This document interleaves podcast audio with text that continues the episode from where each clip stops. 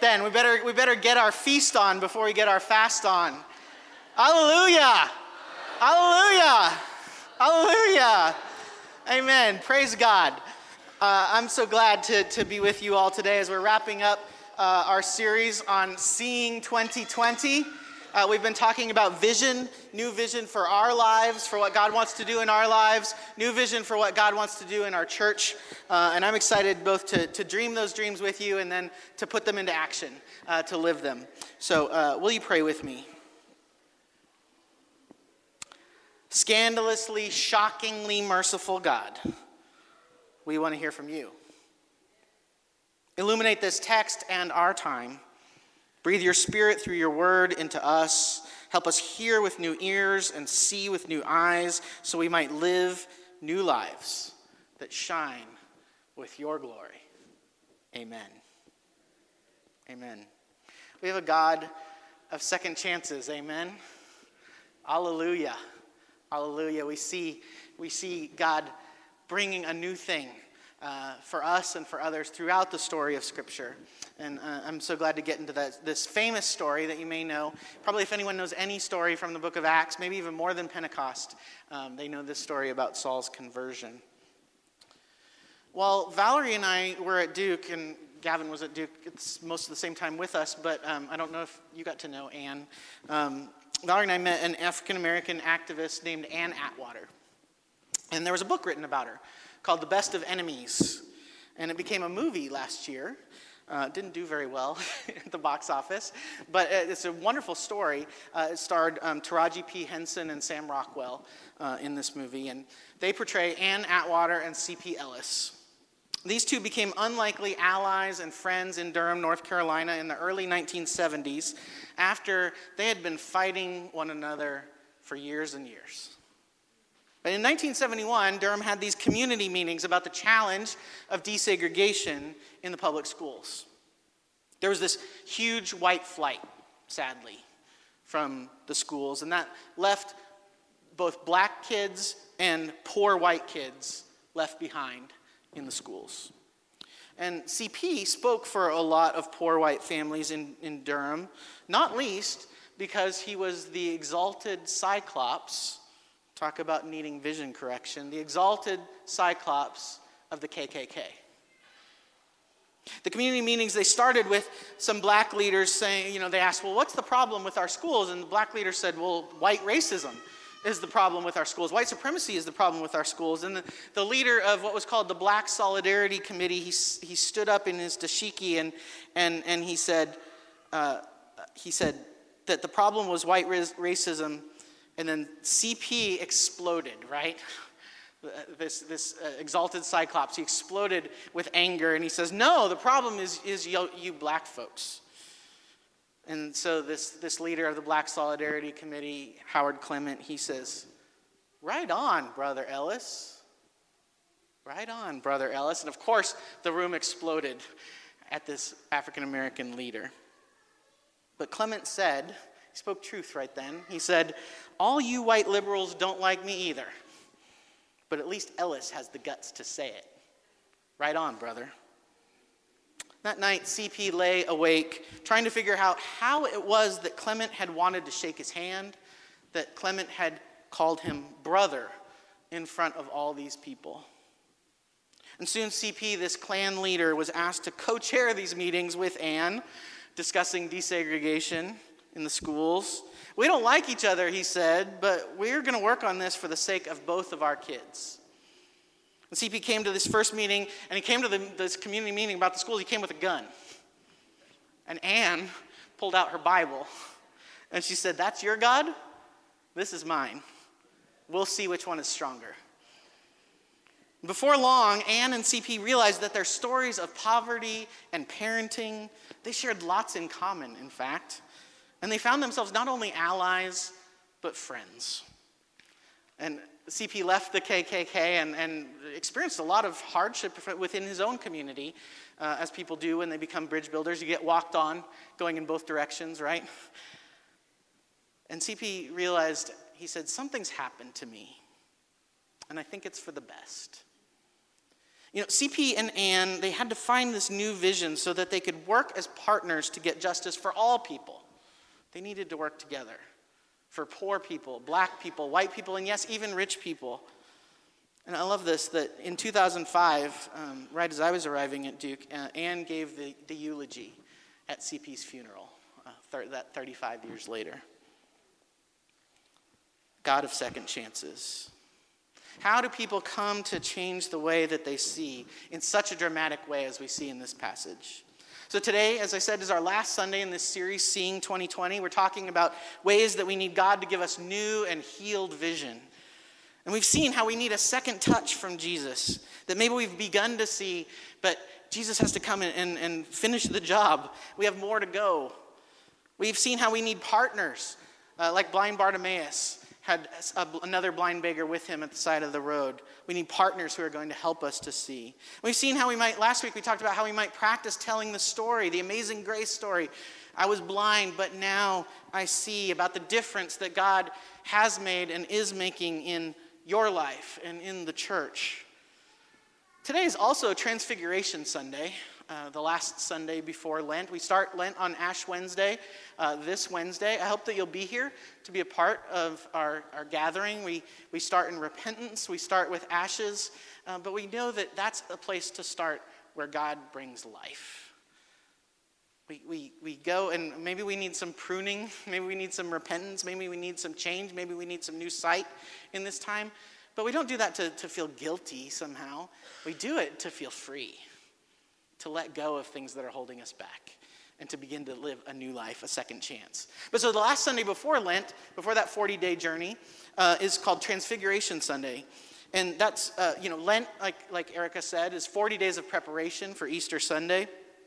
I'm, I'm so glad this year at Lent, uh, we're going to take each week and talk about different spiritual practices, those adult devotionals uh, that you all wrote, um, those devotions. Uh, the, those devotionals will help guide you at home through the, these kind of exercises, but we're going to look during Lent at, at different tools that will help us to grow in faith, to grow in new sight, to grow in Christ likeness. So please take those devotionals home. Uh, Erica said she's putting more out there. Share the, those Lent in the box things. You can practice those at home, um, uh, especially for households with kids, or any household really of, of five folks, but they're, they're mainly oriented for kids, but anybody can do them. Uh, I'm, I'm so grateful for those practices that we get to work on this together throughout the week. But so, so today is Transfiguration Sunday as we get ready for Ash Wednesday this Wednesday. I hope you'll be here at 7 o'clock um, Wednesday night.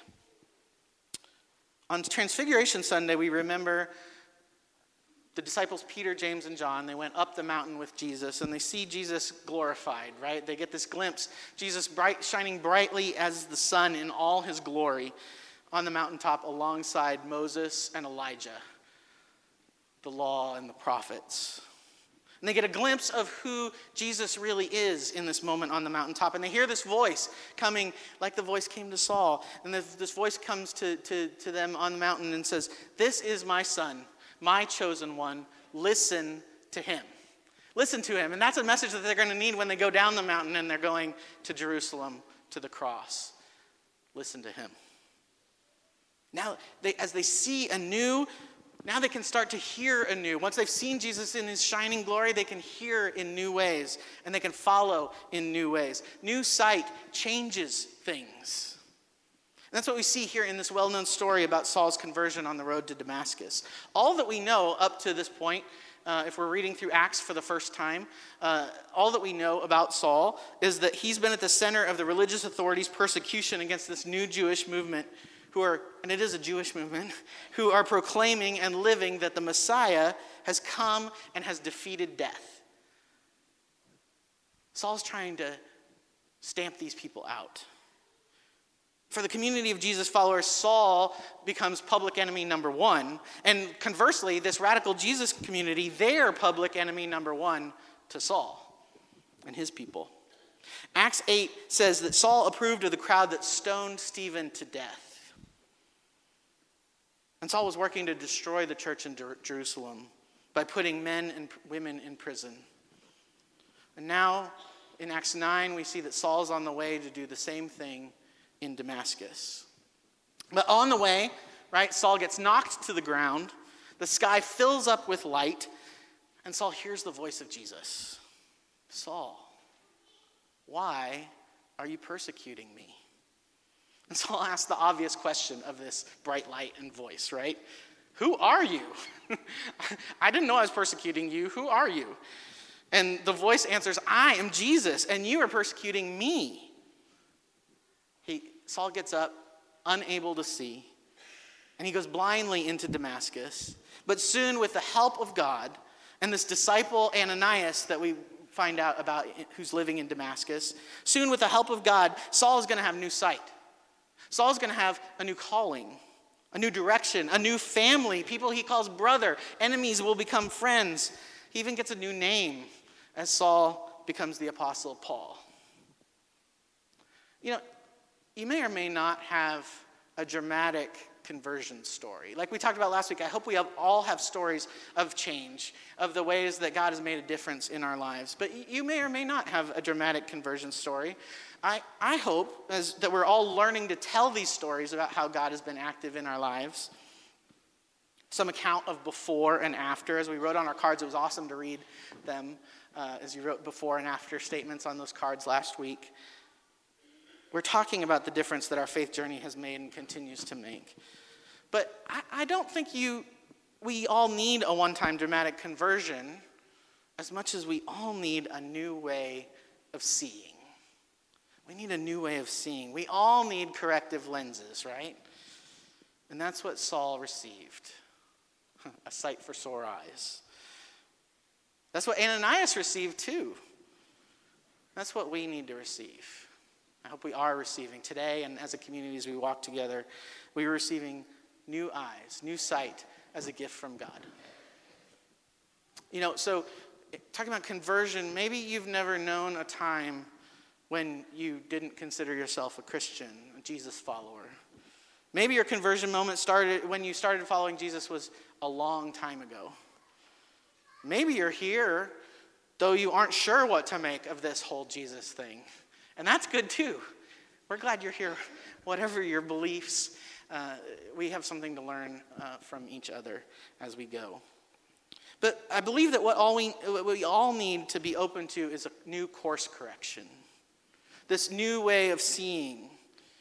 And for most of us, like we said, this new sight takes place in stages. Like we saw in Mark chapter 8, Jesus heals this blind man, asked him what he saw. He says, I see people, right? But they look like trees walking. Then Jesus touches him the second time, and he sees everything clearly now. We might have started to see, friends. We need another touch in order to see more clearly. So if conversion is about a new way of seeing, it's a new way of seeing what? Or better, maybe it's a new way of seeing whom. First, I think it's a new way of seeing Jesus. Saul has this disorienting experience, right? He's knocked down with this bright light and strange voice. He doesn't know who it is, but he knows you have to respect whoever's bringing this light and voice. And you call that voice, Sir, Lord. I don't know who you are, but you're bigger than me. You learn new manners when you run into a higher power like this. You don't say, hey, dude. The voice says, I'm Jesus, whom you've been persecuting. You aren't just persecuting my people, Jesus says. You've been persecuting me. When you threaten and harm my people, Jesus says, you hurt me. Then suddenly Saul sees. He sees he's been on the wrong side of history. He's been fighting against the God that he was trying to worship faithfully. Conversion means seeing Jesus in this new way, seeing that he's alive, seeing that he's Lord, Master, Sovereign. He's in charge, not me. And he promises this rescue and healing that we call salvation. He's not simply a prophet or a radical freedom fighter, though he is those things too. He defeats this scandalous execution and death intended to erase from history anyone who would oppose, erase from memory anyone who would oppose Caesar and Rome, the empire. In their commentary on Acts, I love this. Uh, it's called Called to Be Church. Uh, two scholars, Anthony Robinson and Robert Wall, they tell this parable that illustrates this conversion as a new way of seeing Jesus. And the parable goes like this Two ships are practicing maneuvers at sea, and the weather grew bad and the fog grew thick. And as it grew dark on this foggy sea, a lookout on the bridge said, Light bearing on the starboard bow. Is it steady or moving? asked the captain. Steady, said the lookout, which meant the other boat was on a collision course with them. The captain said, Signal that ship. We are on a collision course. Advise you change course 20 degrees. And a signal came back. Advise you to change course 20 degrees. It's like we're playing chicken or something. The captain said, I'm a captain. Change course 20 degrees. And the answer came back, I'm a second class seaman, sir. You had better change course 20 degrees. Now the captain is furious. Send this, he said. I'm a battleship. I'm bigger than you. You change course 20 degrees. And the signal came back I'm a lighthouse. Now that the captain knew who he was talking to, he changed course. So, first conversion means a new way of seeing Jesus. Second conversion means a new way of seeing yourself. How many of us need that this morning? Saul's whole life, his identity and purpose was upended on that Damascus road. Peter Hawkins writes that conversion starts with breakdown before you get to breakthrough. Have you experienced that? You got to go through a breakdown, something disorienting, before you can be reoriented in a breakthrough. Saul becomes like a child here. He has to be led by the hand. He fasts for three days. He's humbled. He becomes empty. He becomes ready to be filled, like we will during Lent. Soon he's going to change his name that represents his whole new identity, his life. Conversion means this encounter that forces someone to transcend their self centeredness, gain a new capacity to see beyond oneself, truly love someone else as they are and not as how we want them to be. Saul's conversion is to a new vocation, this new calling, and that's how conversion always works in the book of Acts. We're converted into a new purpose, a new mission. And Saul hears via Ananias as he reports later in Acts chapter 22 and chapter 26 he reports that he's to go from being a witness against the Jesus community to being a witness for Jesus and the good news of his reign. Saul is going to carry the message to all people, going beyond just Jews to also include the Gentiles. And we're going to see the continuing expansion of this community throughout the book of Acts. In Acts 26, Saul is recounting this, this experience on the Damascus Road, and he explains to the king, to King Agrippa, he says, On the Damascus Road, uh, Saul was sent to open others' eyes and turn them from darkness that they would receive forgiveness and a place with Jesus in new light. Saul's converted into this new purpose as he comes to see beyond himself. Finally, Saul, Saul also gets to see himself as not just having a new purpose, but as seeing himself as forgiven, as loved. When Stephen was stoned to death as a martyr, that's the same Greek word as witness, by the way, martyr. Saul was there giving his approval, and Stephen echoed Jesus on the cross Lord, do not hold this sin against them. And now Saul sees what it is to receive God's mercy, to receive a second chance through this welcome from Ananias. Conversion is not only about seeing Jesus with new eyes, not only about seeing ourselves with new eyes, conversion is also about seeing others with new eyes. We, we learn that Ananias is already this Jesus follower, but he's converted in, he's converted in this passage too. In fact, Ananias has to be converted before Saul can be. This foreshadows what's about to happen in Acts 10 with Peter and Cornelius, the vision that comes down of all the things that a good Jewish boy like Peter is not supposed to eat. And God says, What I've called clean, you shouldn't call profane.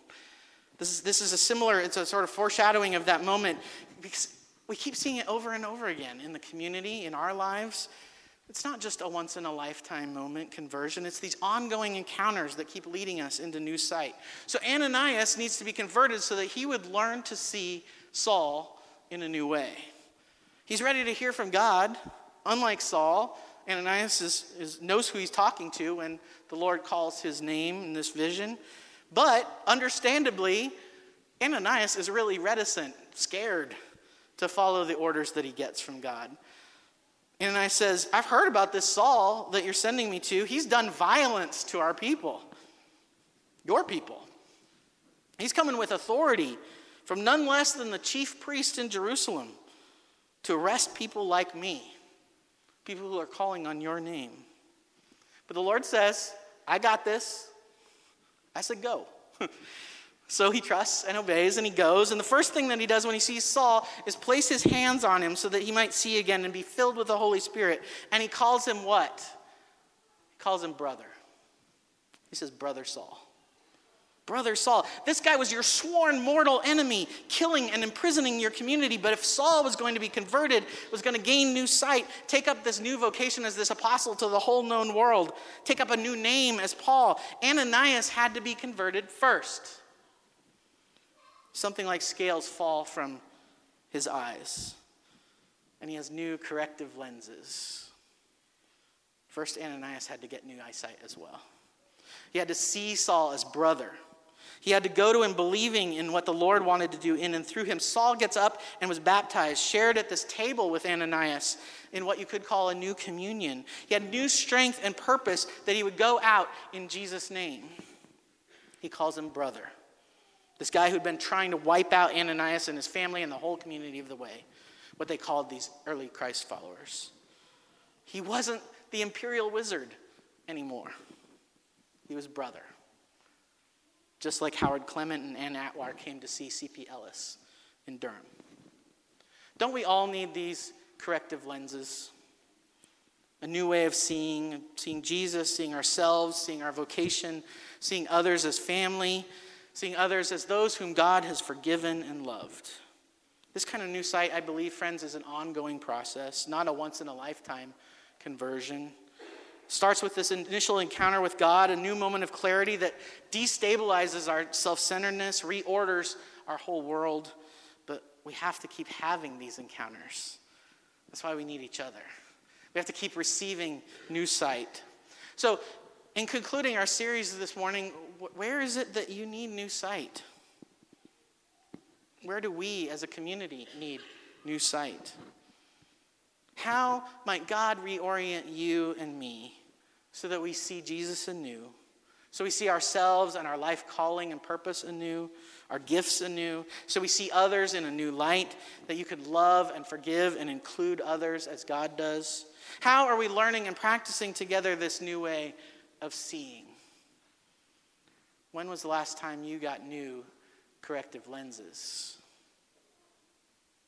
I believe we can help each other. These spiritual habits during Lent can help us to practice so that we not only have new vision, but we have courage and strength to live that vision out together. So, who is a person that God wants you to see anew? Somebody come to mind? Who is your CP or your Anne, depending on which seat you're in? Who's your Saul or your Ananias? Maybe you'd seen someone as different or even an adversary. Maybe there's someone you need to forgive or be forgiven by. Maybe you need a change in how you see Jesus. Maybe you need a change in how you see yourself. What practices are going to help you and us hear God's call? See Jesus, others, yourself in a new light. So each week we've written something on the back of your, con- of your contact cards, guest, friend, or member, those pink, yellow, green cards. Um, uh, and this is what I want you to consider today. Who is a person or group of people a person or a group of people that God might want to redefine how you see them? What might help you to see and hear and go toward that person in a new way? Uh, I hope you have something to write, and, and, then everyone has something to put in the offering plate uh, in a few minutes. You've generated great ideas on these cards. God is giving us together the vision that we need, and we're going to keep working on how to share and to live that vision. Friends, we've encountered Jesus together. We've received new sight, a new calling, a new identity, a new name, a new community. We see things differently than we used to. Together, as Travis Park, we have a mission. We say we're here to be a community seeking to be disciples of Jesus Christ by practicing sharing God's unconditional love and justice for all. For all. Learning to follow Jesus, that's hard. It takes practice. So it's good that we get to work at it together. We're going to work at it together through Lent. We're going to work at these practices of worship and prayer, study and service, giving, sharing, and we have to do it together. If I could sum up the, the vision that, that I have for God's future for us, it's one word together. Together.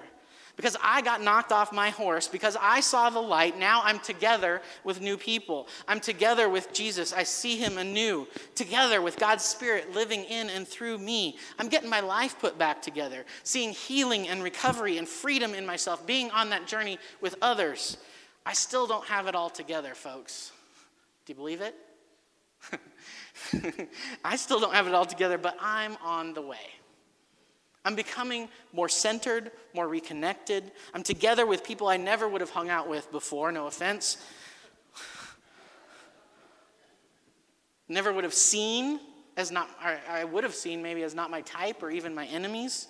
I spend time together with different people now. I put my resources to use for other people so that we can be together. We're learning to see together. That means we have to be together. We have to eat together and pray together. We have to share about our lives together. We have to play together. We have to work together. We have to study together and sing together. We need to get to know each other more deeply. Be courageous to share our real hurts and hopes and gifts together. We're going to stand together, rich and poor, gay and straight, every age, every cultural background. We're going to stand with and we're going to speak up for those who've been in, invisible and underappreciated throughout our society. The fact that we're together is going to show that something's changed in me and in you. That you could hang out with me? because I'm, I'm somebody that might have been hard for you to hang out with before, too. I can't just go on my own way anymore. That's going to be a new story people see because of who we are and how we are together. What a radical change this is for Saul, for Ananias, that they find themselves together. That they would, that Ananias would call Saul brother. That together they'd go and answer God's call and serve and heal and baptize and proclaim God's presence and power right here in our midst. But maybe we shouldn't be surprised, friends. This is the business God's always been in. God continues today as we gather together. So, sisters, brothers, family, do you see it? Let's pray. God, strip the scales from our eyes so we would see you and see ourselves and see each other, see all of creation anew. And seeing, God, would you strengthen us to move in a new way, to live as your people, your body God, help us share your love and justice in ways that are signs of hope. Signs that are disruptions that only make sense if we've been brought to life by seeing you. Amen.